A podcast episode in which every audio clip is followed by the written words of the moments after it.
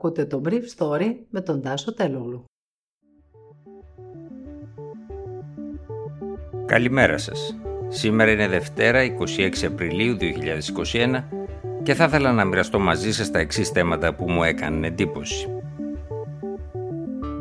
Πάνω από 2 εκατομμύρια εμβολιασμοί στην Ελλάδα, καθώς οι υπεύθυνοι της επιχείρησης Ελευθερία αναζητούν ένα νέο πιο ευέλικτο μοντέλο για τις νεότερες ηλικίες και τους πιο κινητικούς εργαζόμενους.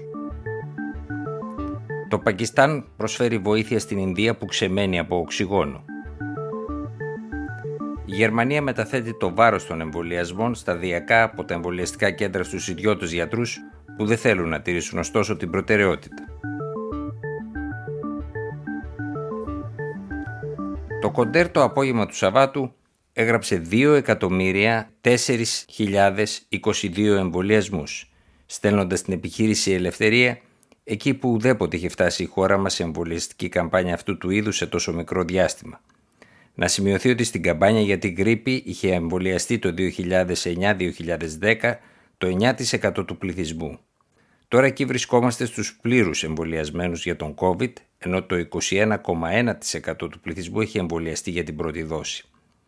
Καθώς στον εμβολιασμό μπαίνουν οι νεότερες ομάδες, οι υπεύθυνοι της επιχείρησης Ελευθερία βρίσκονται μπροστά σε δύσκολα διλήμματα. Αυτή την εβδομάδα θα αποφασιστεί και η χρησιμοποίηση του εμβολίου της Johnson & Johnson με πιθανή εξαίρεση σύμφωνα με πληροφορίες μου από την Επιτροπή των Νεότερων Γυναικών. Να σημειωθεί ότι και τα 15 παραδείγματα θρομβοεμβολικών περιπτώσεων που εξέτασε την περασμένη Παρασκευή το αμερικανικό CDC αφορούν νεότερες γυναίκες. Αν και όπως το εμβόλιο της AstraZeneca τα κρούσματα αυτά είναι πολύ σπάνια, η Εθνική Εμβολιαστική Επιτροπή έχει αποκλείσει ήδη για την ηλικία των ευπαθών εκείνους που είναι 20-29 ετών και πρόκειται να χρησιμοποιήσουν το Σουηδο-Βρετανικό εμβόλιο. Ένα άλλο αντικίνητρο για αυτές τις ομάδες είναι και το γεγονός ότι πολλοί νέοι εργάζονται στον τουρισμό και την εστίαση μακριά από τον τόπο κατοικίας τους το καλοκαίρι. Καθώς η απόσταση ανάμεσα στις 2 δόσεις του AstraZeneca είναι 3 μήνες, από την Παρασκευή μπορεί πλέον να γίνει και 2, αυτό το χρονικό άνοιγμα αποτελεί αντικίνητρο για τον εμβολιασμό με το συγκεκριμένο εμβόλιο, εκτός και αν το κράτος διασφαλίσει ότι αυτοί οι εργαζόμενοι θα μπορούν να εμβολιαστούν και στον τόπο εργασίας τους κατά τους καλοκαιρινούς μήνες ή κάπου κοντά σε αυτόν. Μια πηγή που οργανώνει την επιχείρηση Ελευθερία μου είπε το Σαββατοκύριακο ότι κάτι τέτοιο θα είναι δύσκολο από την άποψη της εφοδιαστικής αλυσίδας.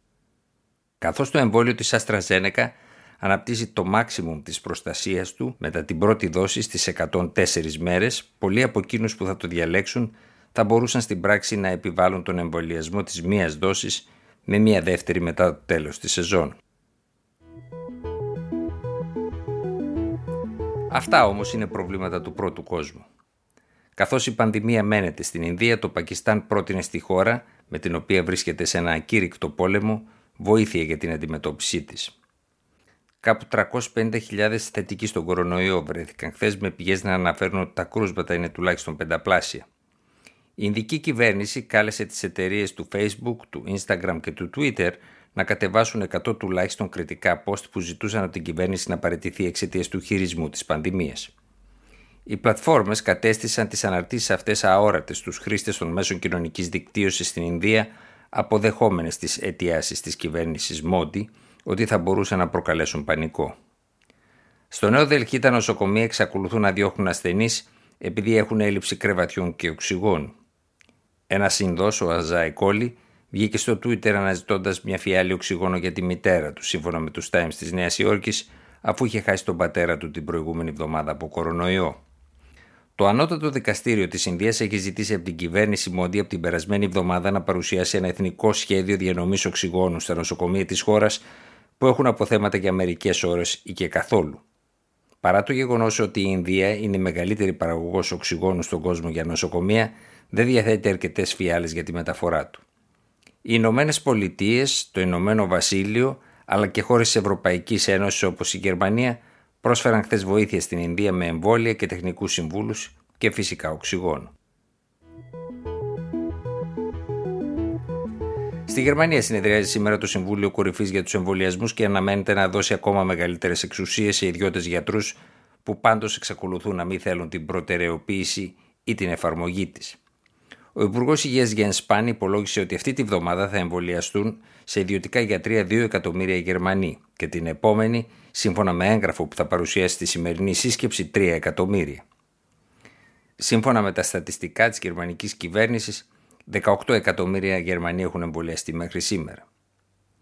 Τα εμβολιαστικά κέντρα στην άλλη πλευρά, στη Βόρεια Ρηνανία-Βεστφαλία, το μεγαλύτερο κρατήδιο της χώρας, επιτρέπουν πλέον να κλείνονται ραντεβού πάνω σε ραντεβού, καθώς εκατομμύρια πολίτες δεν εμφανίζονται στα ραντεβού τους, ιδιαίτερα όταν πρόκειται για εμβόλιο της AstraZeneca.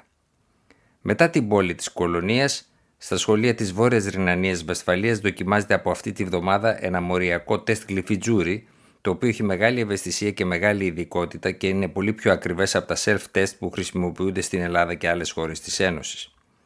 Περίπου 35.000 τέτοια δείγματα θα λαμβάνονται και θα εξετάζονται κάθε μέρα από σχολεία και παιδικούς σταθμούς του κρατηδίου.